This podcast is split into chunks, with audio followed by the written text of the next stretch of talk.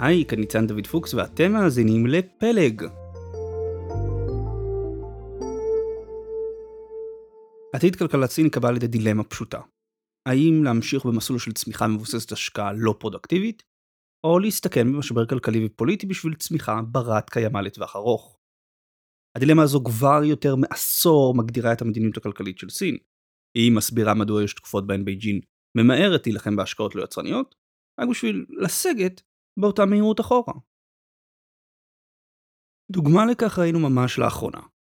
אם אתם עוקבים אחרי החדשות הכלכליות מסין, כנראה הבחנתם בשינוי כיוון מפתיע של בייג'ין. בקיץ 2021 בייג'ין לחצה חזק את מגזר הנדל"ן ומגזר ההייטק בה. חברת הנדל"ן הגדולה בסין, אברגרנד, נכנסה לקשיי נזילות עקב רגולציות חדשות. חברות ההייטק של סין, כמו עליבאבא וטנסנט, מצאו עצמן מול קמפיין רגולטורי שמטרתו לשבור את המונופולים שלהם. בתגובה, מדדי המניות המובילים של סין צנחו. חברות הטכנולוגיה הגדולות שלה נחתכו בערכן. טנסנט ועליבאבא איבדו ביחד כטריליון דולר מערכן בעקבות הפעולות הרגולטוריות. בשוק הנדל"ן מחירן של דירות חדשות וישנות החל לצלול, עם קונים נרתעים מהשוק. עוד ועוד יזמי נדל"ן הודיעו על בעיות נזילות. הסברתי בזמנו שהצעדים האלו נובעים משיקולים אסטרטגיים של המפלגה הקומוניסטית. בייג'ין מעוניינת שכסף יזרום לחברות טכנולוגיה שמפתחות רובוטים ושבבים, לא אפליקציות וידאו וצ'אט. היא גם מעוניינת להוציא את האוויר מבועת הנדל"ן של המשק הסיני. בועת נדל"ן ששומרת על רמות חוב גבוהות של המשק ועל חוסר הפרודקטיביות בו. אז בקיץ 2021, סתיו 2021, אנחנו מדברים מסביבות יוני עד אוקטובר, מחירי המניות צללו, מחירי הדירות צללו, משקיעים זרים החלו לצאת מהשוק הסיני. ואז פתאום, סוף 2021, תחילת 2022, דצמבר עד מרץ, המפלגה החלה פתאום לעשות שינוי כיוון, היא החלה לאותת אנחנו משנים כיוון באופן רדיקלי בנוגע למדיניות הכלכלית שלנו. נכון, קמפיין שגשוג משותף של שי ג'ינפינג לצמצום הפערים החברתיים? כבר לא מדברים עליו. הוצאת האוויר מבועת הנדל"ן? אנחנו הולכים להזרים אליה עוד כסף. הרגולציה נגד חברות האינטרנט תסתיים בהקדם האפשרי. במרץ 2022 צר הכלכלה של שי, לי יוחה, הבטיח שהמפלגה תעשה מה שנדרש כדי לתמוך בשווקים הפיננסיים. עכשיו, השווקים כמובן הגיבו באופוריה. מדד ההאנג סן קפץ ב-16% בימים שאחרי ההודעה שלי או במרץ. אה, מניות טכנולוגיה עלו. אפילו המחירים של דירות חדשות התייצבו. מה קרה שבייג'ין שינתה כיוון? והאם מדובר בשינוי זמני או קבוע? בניתוח היום נכיר את הדילמה של המפלגה הקומוניסטית. את ההשלכות הכלכליות של אותה דילמה, ומה הסיכונים וההזדמנויות שהמדיניות הכלכלית החדשה של בייג'ין כנראה תביא איתה. הכל בניתוח היום. בואו נתחיל.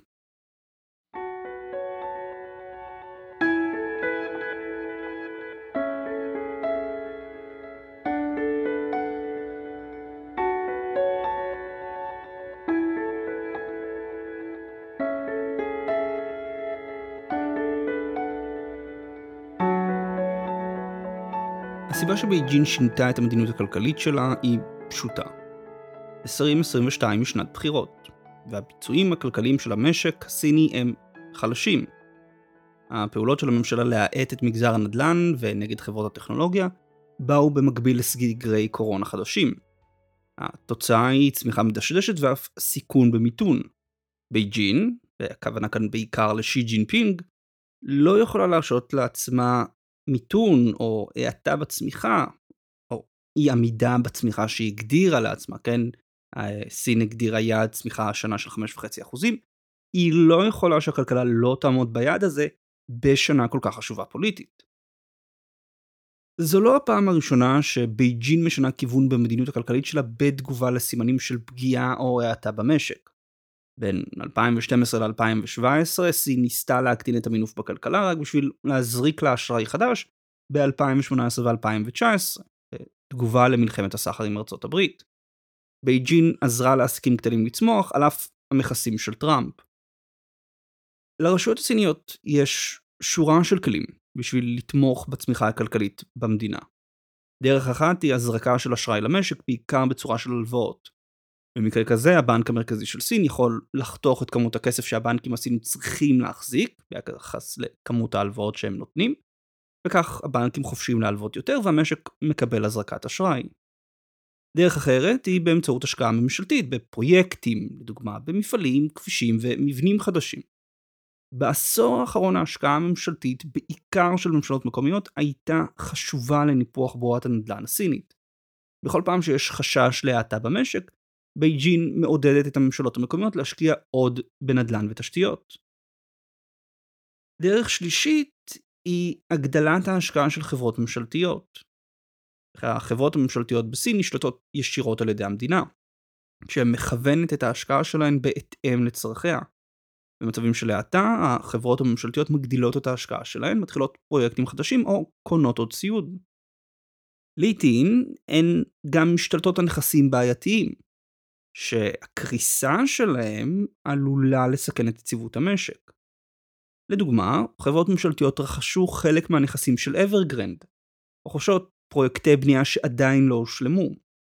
המטרה היא לסיים את הפרויקטים ולהבטיח הכנסה לספקים המעורבים ובתים למשפחות שכבר קנו דירות בפרויקטים. המטרה היא לא אבל להיפטר מפרויקטים שאולי אין להם כדאיות כלכלית. כלומר, המכירה של הפרויקטים האלו נעשתה במטרה להשלים אותם, למרות שיכול להיות שהם לא יחזירו את עצמם. השינוי האחרון במדיניות שקרה ממש בסוף 2021, תחילת 2022, אה, השינוי שאנחנו נמצאים בו כעת לא שונה מהקודמים לו. בייג'ין תתמוך במי שעד לפני רגע ראתה כמיותר או לא יצרני, ותתמוך בו באמצעות שלל הכלים שיש לה. הבנק המרכזי של סין כבר חתך את רזרבות הכסף שבנקים נדרשים להחזיק. ממשלות מקומיות מציעות סבסוד ברכישת הדירה הראשונה. אה, אחרות הסירו את המגבלה על מספר הדירות שניתן לרכוש. המפלגה הקומוניסטית התחייבה שהיא תגדיל את ההשקעה בתשתיות. אם בתשתיות מסורתיות כמו כבישים ורכבות, ואם בתשתיות אסטרטגיות כמו אינטליגנציה מלאכותית. מה זה אומר תשתית של אינטליגנציה מלאכותית? אני לא בטוח שגם בייג'ין יודעת. בכל מקרה, התוצאה של שינוי הכיוון תהיה צמיחה של המשק הסיני השנה, אך במחיר של גידול נוסף בחוב שלו. סביר להניח שרובן של ההשקעות יהיו לא פרודקטיביות. כלומר, ההשקעה לא תחזיר את העלות שלה ביצירת ערך כלכלי. מכאן שיחס החוב לתמ"ג בסין יגדל. כל מה שבייג'ין הצליחה להשיג ב-2021 בנושא של האטת הגידול בחוב, כן, על ידי אה, פעולות נגד מגזר הנדל"ן, על ידי אה, פעולות לצמצום ההלוואות במשק, וכמובן הניסיון שלה לצמצם השקעה לא פרודקטיבית במשק, פשוט הולך להימחק ב-2022. למה בייג'ין עושה את זה? למה בכל פעם שיש חשש להאטה במשק, היא משנה את המדיניות הכלכלית שלה בשביל לוודא צמיחה? צמיחת התמ"ג בסין היא לא כמו במדינות אחרות. במדינות אחרות צמיחה בתמ"ג היא אינדיקטור של הפעילות הכלכלית. היא מספרת לנו על הבריאות של המשק. אם בארצות הברית הכלכלה צמחה ב-5%, ברור לנו שהמשק בריא ומשגשג. אם בגרמניה המשק יתכווץ ב-2%, ברור לנו שגרמניה חווה מיתון. בסין, צמיחת תמ"ג היא יעד כלכלי שהמדינה מגדירה. היא מגדירה אותו בהתאם לשיקול הפוליטי שלה. צמיחה יציבה של המשק מבטיחה אבטלה נמוכה ואוכלוסייה רגועה. יעד הצמיחה הוא אולי יעד כלכלי, אך הוא נקבע בהתאם לשיקול פוליטי. והפוליטיקה גם מכתיבה אם יעמדו ביעד. יש שני סוגי צמיחה בסין. יש את הצמיחה הבריאה, ברת הקיימא, שנובעת מהשקעות פרודקטיביות, ביקוש בינלאומי לסחורות סיניות וצריכה פרטית. ויש את הצמיחה הלא בריאה, המנופחת, המיותרת, שנובעת מהשקעות לא פרודקטיביות. מאז 2008, הצמיחה הבריאה בסין נמוכה מיעד הצמיחה שהוגדר. הממשלה הסינית, על גופיה השונים, מגשרת על הפער באמצעות צמיחה לא בריאה, באמצעות השקעות לא פרודקטיביות. ההשקעות האלו יכולות לבוא בשלל צורות, אה, לדוגמה השקעה בכבישים או שדות תעופה מיותרים, בהקמה של מפעלים שאין להם ביקוש, או השקעה ספקולטיבית בנדל"ן. יעד הצמיחה שסין מגדירה קובע בסך הכל כמה השקעה לא פרודקטיבית בייג'ין תצטרך ליצור בשביל לעמוד ביעד. הצמיחה בסין היא לא אינדיקטור של בריאות המשק, היא תשומה, אינפוט של המערכת הכלכלית. אם הצמיחה בסין מעידה על משהו, זה רק על הנחישות של השחקנים הממשלתיים השונים בה לעמוד ביעד שהוגדר. כמובן, המצב הזה לא יכול להימשך לנצח. השקעה לא פרודקטיבית משמעותה בהגדרה השקעה שלא מחזירה את העלות שלה. לאורך זמן השקעות לא פרודקטיביות מגדילות עוד ועוד את רמת החוב של המשק ומקשות על צמיחה נוספת. כל יחידה נוספת של חוב מביאה פחות ערך, משום שרוב החוב החדש משמש כדי לממן חוב קודם. המשק עם הזמן הופך פחות יעיל, והסיכון לפשיטות רגל ומשבר פיננסי או כלכלי עולה. עכשיו, לרוב כשמדברים על רמות חוב גבוהות, המחשבה הראשונה שקופצת לראש היא משבר חוב. משבר חוב הוא בהחלט דרך אחת בה כלכלה מאזנת את עצמה. משבר חוב הוא משבר פיננסי, בו חוב לא פרודקטיבי נמחק דרך פשיטת רגל של עסקים ונפילה במחיר של נכסים, אם אלו נכסי נדל"ן, מתכות יקרות או נכסים פיננסיים כמו מניות. משבר חוב הוא אגב אירוע חיובי בטווח הארוך. הוא מאפשר לכלכלה להיפטר מהשקעות לא פרודקטיביות ועסקים כושלים. משחררת משאבים וכוח אדם עבור עסקים יעילים יותר. אולם משבר חוב אינו הדרך היחידה בה הכלכלה מתמודדת עם רמות חוב גבוהות, והוא אינו הסיכון היחיד לה. סיכון נוסף הוא עשור או עשורים אבודים של צמיחה. במקום שכל החוב יחוסל במכה אחת, הוא נעלם לאורך זמן, על ידי צמצום בפעילות העסקית, פיטורין של עובדים והימנעות של עסקים מהשקעות חדשות. באופן אישי המשק נפטר מהחוב, אך במחיר של צמיחה נמוכה מאוד או אף התכווצות מתונה של המשק. בזמן שעשור אבוד הוא יותר יציב ממשבר חוב חד, ההשלכות שלו קשות יותר. הוא מוביל לירידה בתמ"ג לנפש, אבטלה, צמצום בהשקעות הפרודקטיביות מצד המגזר הפרטי, ועמידה במקום של הכלכלה. סיכון אחר של רמות חוב גבוהות הוא ההיווצרות של בועות נכסים שמגדילות את הפערים הכלכליים בין קבוצות באוכלוסייה ויוצרות קבוצות לחץ פוליטיות שיש להן אינטרס כלכלי בהמשך המודל הקיים.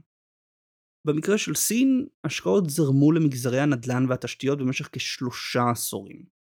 ההשקעות האלו העשירו רבים מהמעורבים בתעשיות ובתעשיות קשורות, עם אלו חברות אה, בנייה, יזמים או פקידים ממשלתיים. בנוסף, העלייה במחירי הבתים משכה רבים, עשירים ואזרחים רגילים, להשקיע בנכסי נדל"ן. כיום בין 40 ל-70 אחוזים מהשווי של משקי בית בסין הוא בבתים שנתפסים כנכס להשקעה לעיתים כתחליף לקרן פנסיה.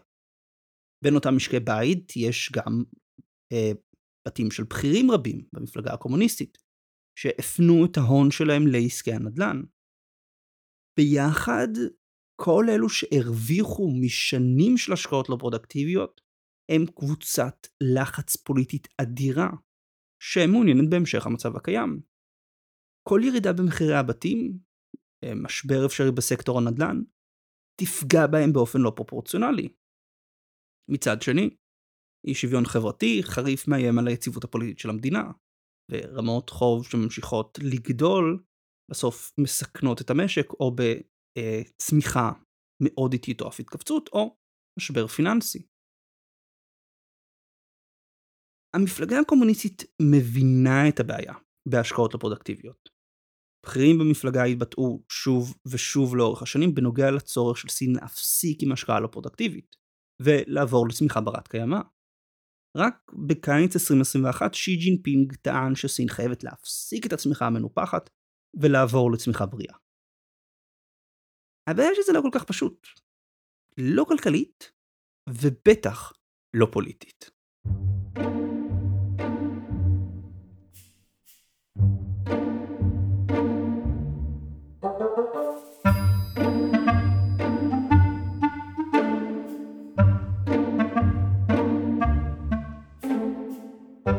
אז אם הבנו שסין צריכה להפסיק עם השקעה לא פרודקטיבית, מה הדרכים האחרות שעומדות בפניה? פרופסור מייקל פטיס מאוניברסיטת פקינג מונה חמש דרכים בהן הכלכלה הסינית יכולה לצעוד. על הדרך הראשונה דיברנו, בייג'ין יכולה להמשיך ולצבור חוב ולהסתכן בקריסה כלכלית.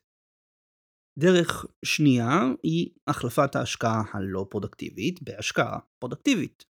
סין יכולה לשמור על קצב צמיחה גבוה על ידי החלפת השקעה לא פרודקטיבית בהשקעה במגזרים היותר פרודקטיביים של הכלכלה, במיוחד בתחום ההייטק. הרעיון הוא שהשקעה באותם מגזרים תייצר צמיחה, בו בזמן שבייג'ין מצמצמת את ההשקעה במגזרים הפחות יעילים של הכלכלה. אולם יש שלוש בעיות ביישום של הפתרון הזה. ראשית, הגודל הקטן יחסית של מגזר ההייטק בסין יחסית לתמ"ג. מגזר ההייטק בסין מהווה כ-8% מהתמ"ג, גם בהגדרה הרחבה ביותר של המושג. השקעות מהוות כ-40 עד 45% מהתמ"ג בסין, אה, מספר נתון מאוד גבוה מבחינה עולמית. מתוכן של ההשקעות כשליש הולך לנדל"ן ועוד כשליש הולך לתשתיות. הרעיון שיש מגזרים בכלכלה הסינית שיוכלו בקלות לספוג כאלו כמויות של הון הוא לא סביר. כאמור, מגזר ההייטק מהווה, גם אם ניקח את ההגדרה הרחבה ביותר, 8% מהתמ"ג. הוא לא יצליח לספוג השקעות בהיקף של פי 5 מגודלו. שנית, לא ברור שמגזר ההייטק בסין בכלל רעב להון. שחקנים בשוק ההון סיכון בסין מעידים שקל יותר לגייס כסף מלמצוא היכן להשקיע אותו. זו גם לא בעיה ייחודית לסין. גם במערב למשקיעי הון סיכון קל יותר לגייס כסף מלמצוא איפה לשים אותו. אם מגזר ההייטק בסין לא רעב להון, הוא יהיה חייב לספוג השקעה עודפת בו בצורה של השקעה לא פרודקטיבית. השקעה כזו יכולה לבוא בצורה של מפעלי טכנולוגיה שאין להם ביקוש, חברות הזנק ללא מוצר, או התרחבות של ענקי האינטרנט ללא צורך כלכלי. מגזר ההייטק יהפוך למגזר הלא פרודקטיבי החדש של סין. בעיה שלישית, שינוי בדפוס ההשקעה של הכלכלה יאיים על קבוצות ומוסדות שתלויים בדפוס ההשקעה הנושן. זה נכון אגב לכל רפורמה כלכלית. תמיד יהיו אלו שהרוויחו מהמצב הישן, צברו הון שהפך גם לכוח פוליטי, והם רוצים לשמור על המצב הישן. לכן תמיד רפורמות כלכליות משמעותיות באות ביחד עם מאבק פוליטי. כפי שאמרתי במקרה של סין, יש רבים שהרוויחו מהדפוס השקעות בתשתיות ונדל"ן של שלושת העשורים האחרונים. הם לא יאפשרו בקלות לדפוס הזה להשתנות ולהפנות את עצמו להשקעות בהייטק. הדרך השלישית שעומדת בפני הכלכלה הסינית היא החלפת ההשקעה הלא פרודקטיבית בצריכה פרטית גדלה. סין יכולה להחליף השקעה לא פרודקטיבית בגידול בצריכה הפרטית שלה. במקום להיות תלויה בהשקעה בנדל"ן ותשתיות, גידול בצריכה יכול לתרום לצמיחה הכלכלית ואף לתמוך בצמיחה של המגזר הפרטי. ביקוש גובר מצד המגזר הפרטי הוא שיעודד עסקים להשקיע והוא שיכול לאפשר צמיחה כלכלית בסין לעבור לבסיס בר קיימא. שתי בעיות אבל. א', ההכנסה של משקי הבית בסין נמוכה. משקי הבית בסין שומרים על אחוז נמוך מאוד ממה שהם מייצרים, בצורה של משכורות, הכנסות נוספות ותשלומים מהממשלה. ההכנסה הנמוכה פוגעת בצריכה. בשביל לנסות ולשפר את הצריכה, סין תהיה חייבת לבצע העברה מאחד המגזרים האחרים בכלכלה למשקי הבית. עכשיו, כרגע בייג'ין לוחצת המגזר העסקי, בעיקר את העשירים בה, להעביר יותר, לתרום יותר מההכנסה שלהם. אבל המגזר העסקי בסין גם לא כל כך גדול, יחסית לתמ"ג, בשביל לבצע העברה משמעותית למשקי בית. וגם פגיעה במגזר העסקי פוגעת בצמיחה ארוכת הטווח. מועמדת אחרת ללחץ היא כמובן הממשלה המקומית, הממשלות המקומיות של סין. בייג'ין יכולה ללחוץ על הממשלות המקומיות, אך הדבר הזה יעורר התנגדות פוליטית. למה? בשביל לבצע העברה למשקי הבית, סין, בייג'ין, הממשל המרכזי, ירצו שהממשלות המקומיות יגדילו את התשלומים החברתיים למשקי הבית. לדוגמה, יגדילו את ביטוח הבריאות שלהם, יסבסדו יותר מהחינוך, אולי אפילו ייתנו תשלומים ישירים לקבוצות העניות יותר בחברה. העברה כזאת תצמצם את התקציב של הממשלות המקומיות ותעורר התנגדות פוליטית בקרב אלו שתלויים בהשקעות מצד אותן ממשלות. תחת המודל של חלוקה מחדש של עושר, הממשלות המקומיות יצטרכו להעביר יותר כסף לשירותים חברתיים מלהשקעות בתשתיות ונדל"ן. זה יביא לפגיעה כלכלית באישים וקבוצות שתלויים באותן השקעות, והם ילחצו על הממשלות המקומיות להתנגד לרפורמות של בייג'ין. בנוסף, האוכלוסייה בסין מזדקנת במהירות, והשינוי בהרכב הדמוגרפי בהכרח יביא להאטה או אף להצטמקות בצריכה הפרטית. פנסיונרים צורכים פחות ממשפחות צעירות. משפחות צעירות יראו גידול בנטל המס שלהן, משום שבייג'ין תצטרך לדאוג לרשת ביטחון סוציאלי לפנסיונרים החדשים שלה. הדרך הרביעית היא החלפת השקעה לא פרודקטיבית בעודף סחר גדל. בייג'ין יכולה לשמור על צמיחה גבוהה על ידי החלפה של השקעה לא פרודקטיבית בעודף סחר גדל. בזמן שהדבר אפשרי תאורטית, הוא מעשית לא ייתכן. עודף הסחר של בייג'ין מהווה כבר היום כאחוז מהתמ"ג בשאר העולם. פרופסור פטיס מעריך שבשביל להחליף השקעה לא פרודקטיבית, עודף הסחר יהיה חייב לצמוח כל שנה בלפחות 3% של התמ"ג הסיני. שאר העולם לא יהיה מוכן לסבול מצב בו סין משתלטת על עוד ועוד ביקוש בכלכלה העולמית מעבר למה שכבר היא שולטת. הדרך החמישית והאחרונה היא שסין לא תעשה דבר בשביל להחליף את ההשקעה הלא פרודקטיבית. ברור שהתכווצות בהשקעה לא פרודקטיבית בסין תביא להאטה בצמיחה הכלכלית שלה. בייג'ין יכולה לקוות שצמצום ההשקעה הלא פרודקטיבית תביא להאטה פרופורציונלית בכלכלה, כלומר אני מצמצם 5% מההשקעות, אני יכול לקוות שההאטה תהיה באותה מידה כפי שאותם 5% מלכתחילה תרמו לי לצמיחה הכלכלית. הבעיה שזה לא עובד ככה. למערכת הכלכלית יש זיכרון ויש מנגנוני תגובה שגורמים לככה שכל האטה, כל צמצום של ההשקעה הלא פרודקטיבית מביא להאטה לא פרופורציונלית לצמצום בהשקעה. לרוב ההתאמה של המערכת הכלכלית מתרחשת באחת משתי דרכים. או משבר פיננסי והתכווצות חדה בתמ"ג, או עשור או עשורים אבודים של צמיחה מאוד נמוכה. זה קורה מפני שכאשר מתחילים להאט את קצב ההשקעות, את נפח ההשקעות בכלכלה, מה שקורה זה שהשחקנים הכלכליים מבינים שיש שינוי מגמה, יש שינוי כיוון אה, במדיניות הכלכלית, ואז התגובה שלהם היא לנסות ולצמצם סיכונים. אז אם אני עסק ואני מבין שהממשל הסיני עכשיו מזרים פחות אשראי למשק, אז אני פתאום מתחיל לבחון האם אני עלול לחטוף במקרה של משבר פיננסי. אז אני מצמצם הזמנות, ואני לא עושה השקעות חדשות, אני לא נכנס לחוזים חדשים. ומפני שאני לא נכנס לחוזים חדשים, מפני שאני לא עושה השקעות חדשות, אז גם הספקים שלי גם הלקוחות אה, שלי פתאום רואים את הצמצום שלי ואומרים אולי גם אנחנו צריכים לצמצם. ואז מה שקורה זה שלמרות שצמצמנו רק חמישה אחוזים מההשקעות הלא פרוטקטיביות, ההאטה בצמיחה היא לא פרופורציונלית לאותם חמישה אחוזים, כי כל המערכת הכלכלית לא רק שפתאום מתחילה לחשוש מהאטה במשק, אלא היא ממש מייצרת את ההאטה במשק. והדבר הזה גורם לתגובה מעגלית שרק מחזקת את עצמה. כלומר, צמצום בהשקעה אה, צמצום ההשקעה הלא פרודקטיבית למשק, מביאה את, המשק... מביאה את העסקים לצמצם פעילות, הצמצום של הפעילות שלהם מביאה להאטה נוספת במשק, מה שמביא אותם עוד יותר לצמצם, וככה זה ממשיך וממשיך. אז לרוב ההתאמה של המערכת הכלכלית להאטה ולצמצום בהשקעה לא פרודקטיבית מתרחש באחת משתי דרכים. כמו שאמרנו, או משבר פיננסי, משבר חוב והתכווצות חדה בתמ"ג, או עשור או עשורים אבודים של צמיחה מאוד נמוכה. אגב, הם גם יכולים לבוא ביחד. תחילה משבר פיננסי ואז עשורים של צמיחה אבודה כשממשלה לא מאפשרת למשק לשחרר את ההשקעה הלא פרודקטיבית שלו.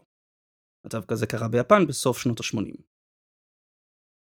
לא משנה באיזו דרך בייג'ין תבחר לטפל במצב הכלכלי שלה, היא תהיה חייבת לספוג חוסר יציבות פוליטית וסיכון כלכלי בתמורה לסיכוי לצמיחה כלכלית ארוכת טווח. לא בטוח, אבל סיכוי. אם היא תרצה לרסן את שוק הנדל"ן, היא תהיה חייבת להסתכן במשבר פיננסי וקבוצות לחץ רבות שינסו למנוע שינוי. אם היא תרצה לשנות את דפוס ההשקעות, היא תצטרך לראות עסקים רבים שינסו לתקוע מקלות בגלגלים למהלך. אפילו אם היא תנסה להגדיל את ההכנסות של משקי הבית, היא תצטרך להתמודד עם הממשלות המקומיות של סין. אם ההנהגה הבכירה של המפלגה באמת מתכוונת להשיג צמיחה ארוכת טווח, היא תהיה חייבת לשנות את מאזן הכוח הפוליטי בשביל לעשות זאת.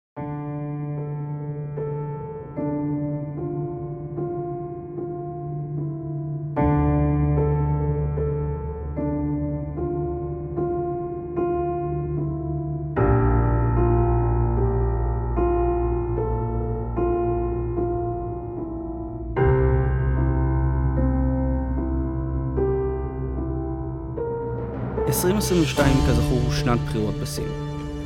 בסוף השנה יתקיים הקונגרס ה-20 של המפלגה הקומוניסטית. בקונגרס שי ג'ינפינג עתיד להתמודד בפעם השלישית על תפקיד המזכיר הכללי של המפלגה וצפוי להיבחר. אולם לא רק התפקיד של שי ייפתח בקונגרס ה-20. כמחצית מכל המושבים בהנהגה הבכירה של המפלגה ייפתחו למועמדים חדשים. מה הכוונה ייפתחו? הרי למפלגה הקומוניסטית אין מנגנון של בחירות חופשיות.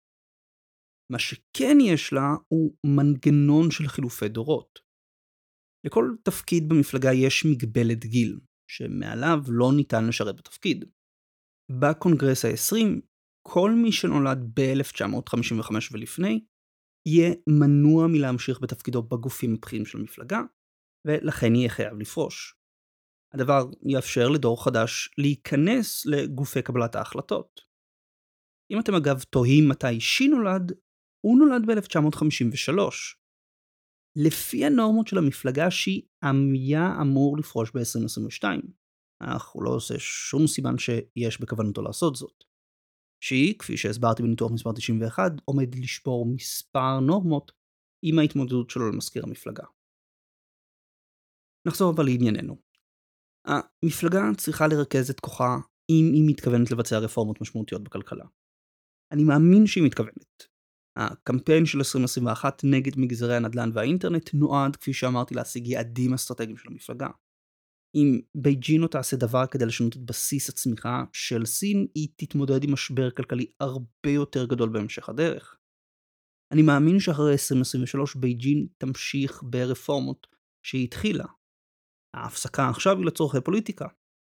2022 היא שנת בחירות, וגם בבייג'ין יש כלכלת בחירות. אך זה לא יימשך. רובן של הרפורמות שבייג'ין תצטרך לעשות יפגעו בממשלות המקומיות. הממשלות המקומיות בסין תלויות להכנסתן בעיקר במיסים על קרקע ונדל"ן. האטה בשוק הנדל"ן תפגע בהן באופן לא פרופורציונלי.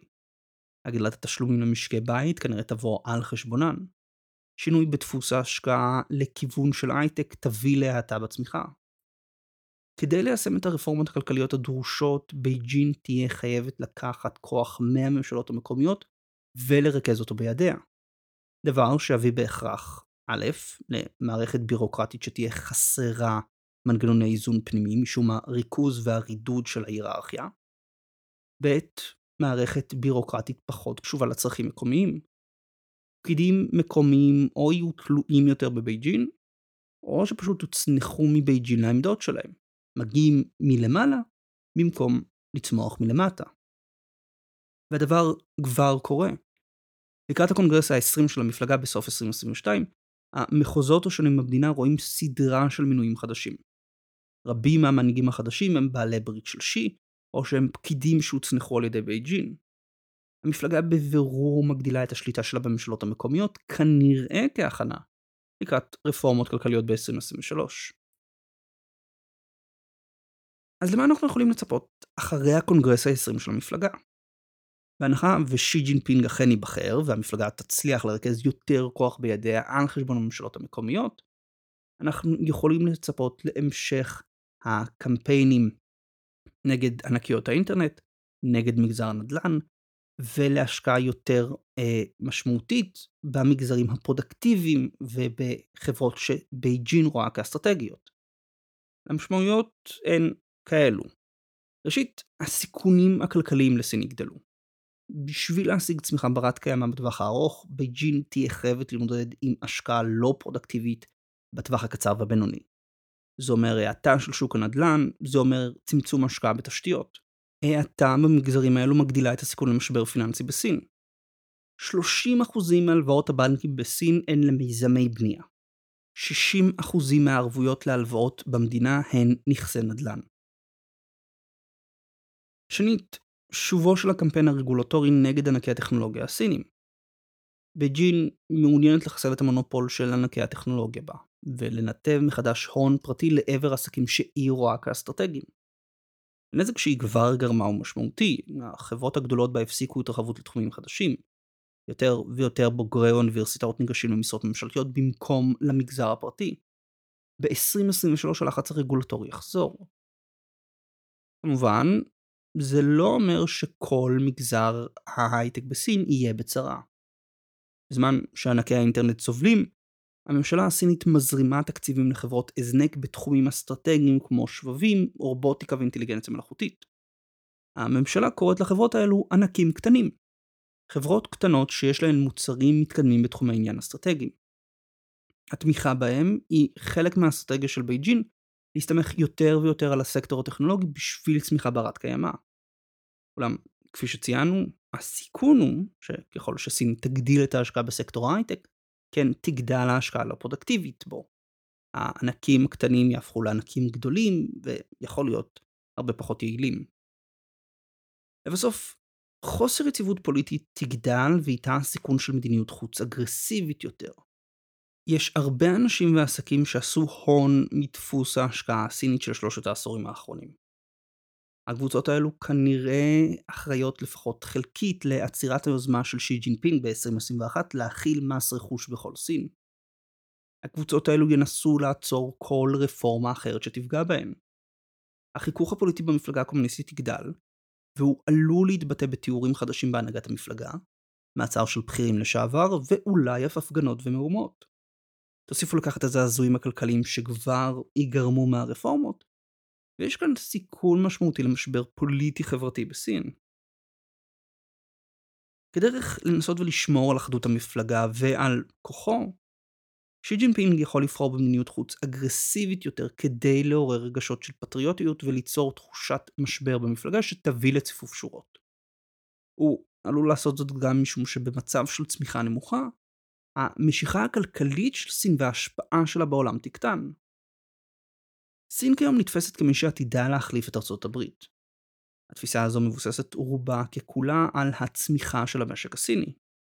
עם הצמיחה תאט, אם סין תסבול ממשבר כלכלי, רבים יתחילו לשאול האם סין עתידה להפוך למעצמת על. במצב כזה בייג'ין עלולה לנסות ולהוכיח את השפעתה באמצעות כוח צבאי, באופן דומה למה שרוסיה עושה. סין חלשה כלכלית, היא לא סין כנועה יותר.